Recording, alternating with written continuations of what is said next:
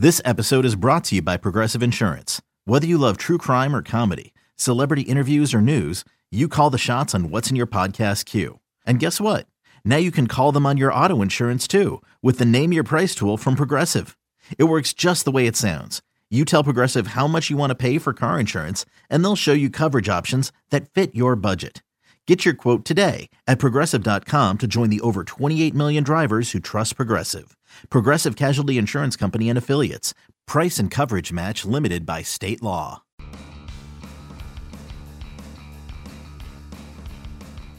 You're listening to MLB.com Extras, brought to you by MLB.tv. It's baseball everywhere. It is December 13th. Matt Waymeyer talking Reds baseball today with Mark Sheldon. But uh, unlike previous podcasts, I've got Mark here in person in our Chelsea Market Studios in New York City. And Mark is in for the holiday party. That's as good a reason as any to, to come to the Big Apple. Mark, how's it going? It's going great. It's good to see where the magic happens, of course. so it's. Uh, Thank you for uh, letting me come into your dojo here. Of course. Well, thank you for allowing us to do a little uh, sit down fireside chat here as we talk uh, all things Cincinnati Reds right now. And uh, Mark, let's go back to the recently completed winter meetings in Washington, D.C. Uh, no major deals for the Reds at those meetings. Was that, uh, you know, kind of by design, or are they in a position where they want to, you know, gauge the market and wait for some price tags to come down? What's what's their mentality right now? That's that's half of it. I think they definitely wanted to gauge the market, see where the prices went. But I think the other half is they came to the winter meetings hoping they could find some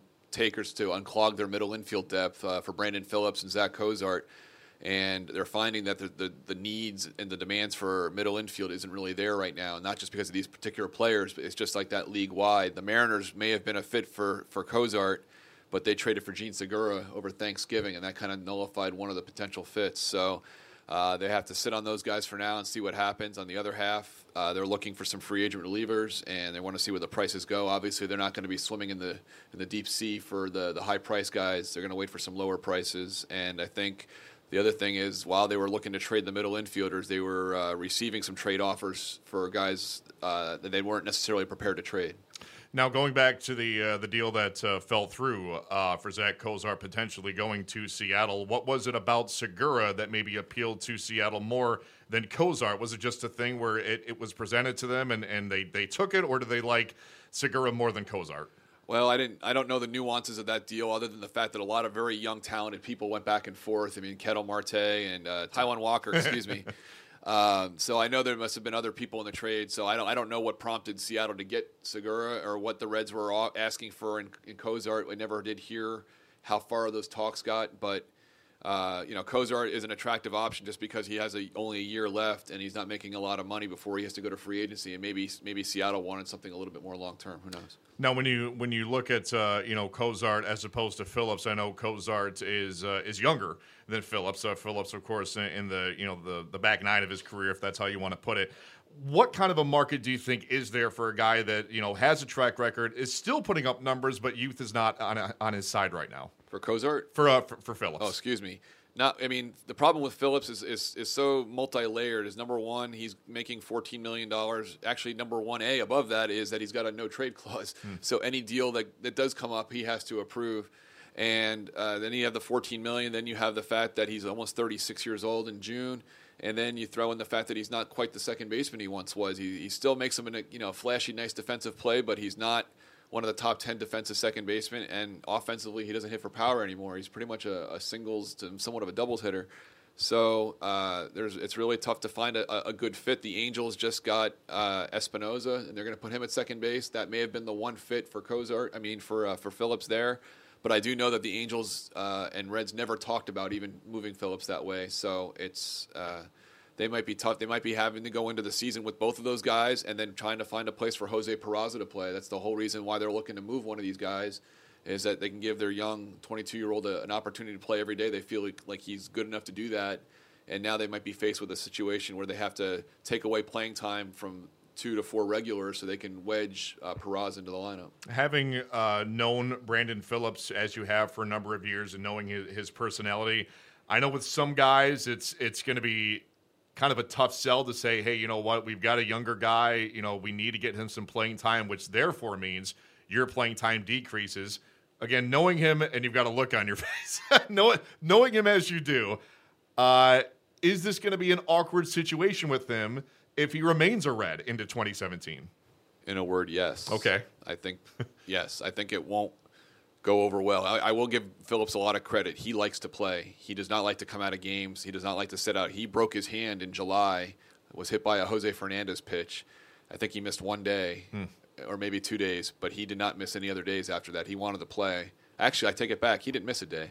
Uh, after breaking he, his hand, after breaking his hand, he did not miss any time. He got drilled by a, a, Noah Syndergaard fastball in the hand in, in April of this the past season, and he took a ball off the shin. He missed a couple of days. He does not like going on the DL. He once came back from thumb surgery after like five weeks, you know, a couple seasons ago. So I give him credit that he does not want to give up time if he doesn't have to, and obviously it might be tough for him to be told he may have to sit out. They haven't told him that yet. I mean, right now, Bryan Price and Dick Williams are talking about Peraza, if nothing changes, playing four days a week, and they can put him at shortstop, they can put him at second base, left field, or center field. So you, you take those four regular guys, and they may have to either move people around or have a guy sit for a game and, and then figure it out. And, and like you said, it, it's a tough kind of balancing act because you love guys who are gamers, you love guys who want to be in there and play through pain, through injury, through you know who knows what. But at the same time, given the the situation with the that the franchise is in with these young guys who have to get in there, it could be awkward. So uh, we'll we'll see what happens in uh, in 2017 where Brandon Phillips is concerned. Uh, Mark, moving on to the the pitching side of things, we were commenting before we uh, hit the airwaves here that uh, the Reds have gotten some calls on guys like Straily and uh, DeSclafani. Uh, any any progress or anything to report there? just a bunch of smoke. I, I, think it's one of those things where they aren't really calling anybody untouchable. They they are willing to listen on offers, and I think what they ended up encountering, especially in a weak starting pitcher free agent market, that that starting pitchers were in demand, and there, there's two of them there that that demonstrated some pretty good success last season. Um, and both of them are under club control for four more years, which makes them even more attractive, especially DeSclafani. Mm-hmm. So I think what they did was they listened and they made sure that the clubs knew they were going to ask for the world. And so far, it doesn't sound like there's been any hits. I know the Rangers in particular were after not only DeSclafani and Straily, but also were interested in Billy Hamilton. So. Mm-hmm.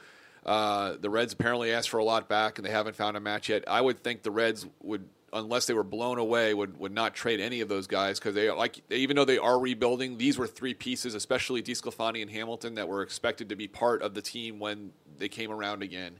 And the Reds are also so short on dependable starting pitching. They have a lot of young kids they if they trade Straily or and or DeSclafani, they really don't have anyone to fill in those innings, and I think that would be a big mistake, especially since they're looking for a veteran starter, possibly for the rotation, and it would cost a lot more to go sign somebody than to keep the guys they already have. Yeah, I, I think those are guys that you build around, given the state of the franchise right now. Unless you are completely blown away, they're offering four Mike Trouts or something. Right. You keep a guy like Anthony DeSclafani. Can you see a guy like him that uh, nicknamed Disco, which I love, one of the best nicknames in baseball? Can you see a, a guy like him becoming a true bona fide number number one next season? I, I, I, could see him being a number one for the Reds, but I don't see him. He doesn't profile as a typical number one. He's not the power, you know, Syndergaard kind of guy was 98. He, he's more of a, of a consistent, steady guy. Uh, but you know, I could. But he's also got the the consistency to go seven innings every time or eight innings. He threw his first complete game shutout last season, so he's definitely if he's if he's healthy, he's definitely capable of being a 200 inning, dependable, potential All Star pitcher. Uh, whether it's an ace w- remains to be seen, but they definitely have a, a, good pitcher that they don't want to give up so easily. Uh, to begin to wrap up here, uh, Devin Mesoraco has been pretty vocal in saying, uh, I'm not only going to be back in 2017, I'm going to be the number one guy. Thoughts on that? He he says it, and you know his rehab's going well. Tucker Barnhart, who would be the number two guy, believes that Devin should be the number one guy because the if he's healthy, he can hit 25 homers. But after 39 games over the last two seasons, a, a, a surgery on each hip and a left shoulder surgery, uh, it's easy to be skeptical. He's going to have to go out and prove it on the field that he can do it. I think what they're planning on doing is maybe some sort of hybrid. They don't expect him to catch 140 games. Mm-hmm. They're going to have to come up with a way to to get him enough playing time, but also not bury him so he doesn't get hurt, and and then see what he does. And if he gets better and, and feels better, they can keep using him. But Uh, right now, they got Barnhart as a as a as a as a guy that they can fall back to, which is a you know he proved he could be an everyday catcher, and they're looking the market for maybe a third catcher just in case they have some extra depth. Yeah, if nothing else, they've got depth behind the plate certainly between a healthy Mesoraco presumably and Tucker Barnhart. We saw what he did last season. Uh, Mark, if, there, if there's one thing uh, you know under the Reds Christmas tree, there's something you want to see them do, uh, something you really want to see them uh, a way they can improve the team right now immediately. What do you think it could be? That's a good question. I, I really I don't. Uh, I, I, know Reds fans obviously would like them to go out and sign a big time you know player with a lot of you know for a lot of money, but that's not going to happen. I think what they really just need to do is is find uh, a way for Jose Peraza to play every day. Maybe find a reliever that can supplement with what Jose uh, Raisel Iglesias and Michael Lorenzen are doing. They definitely are planning on some sort of uh, what the you know kind of in the mold of what the Cubs and Indians and Dodgers did in the postseason, some sort of multi-tiered, multi-closers uh, format where lots of different relievers can pitch, and maybe the Indi- uh, the relievers get you know fewer outings but more innings. So I think if they Reds fans will even though you don't want to go out and build your team around uh, your your offseason uh, campaign around, they added a bullpen guy, but that's what they kind of need right now. And I think as long as they don't spend too much or give up too much, I think that's not much. You know, it's that's a pretty okay ask. It'll be an interesting few weeks uh, for the Reds. And uh, Mark, where is lunch going to be today in New York City? Well, a lot I, of options. Yeah, I had uh, I was so hungry after my, my delayed flight, and my long cab ride. I grabbed a slice of pizza right before I came here, okay. so I, I, crushed that, and now figure out. Of course, I got the black and white cookie. Yeah. That's a big time New York thing. I have that to do is. that every time I come back. Yep. And so I'll figure out dinner. I'll, I'll improvise. There you go. Like I said, no shortage of, uh, no shortage of options here in New York City as far as food and adult beverages go. Mark Sheldon, uh, great to have this little uh, one-on-one chat. We'll hopefully do it again soon. In the meantime, Matt Waymeyer signing off for MLB.com Extras Cincinnati Reds. MLB.tv Premium, the number one live streaming sports service, is celebrating 13 years. Watch every out of market regular season game live or on demand in true HD. Real time highlights, live look ins, pitch tracking widget, and more. MLB.tv Premium includes a free At Bat 15 subscription. Watch live baseball on over 400 mobile and connected devices. Watch at home, in the office, or on the go every night on every device. Blackout and other restrictions apply. Visit MLB.tv for details. Okay, picture this. It's Friday afternoon when a thought hits you. I can waste another weekend doing the same old whatever, or I can conquer it. I can hop into my all new Hyundai Santa Fe and hit the road. Any road. The steeper, the better.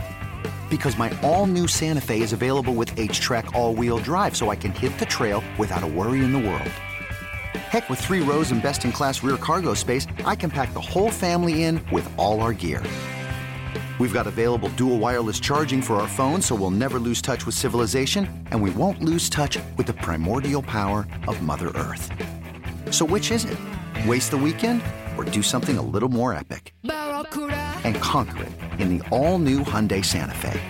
Visit HyundaiUSA.com or call 562 314 4603 for more details. Hyundai.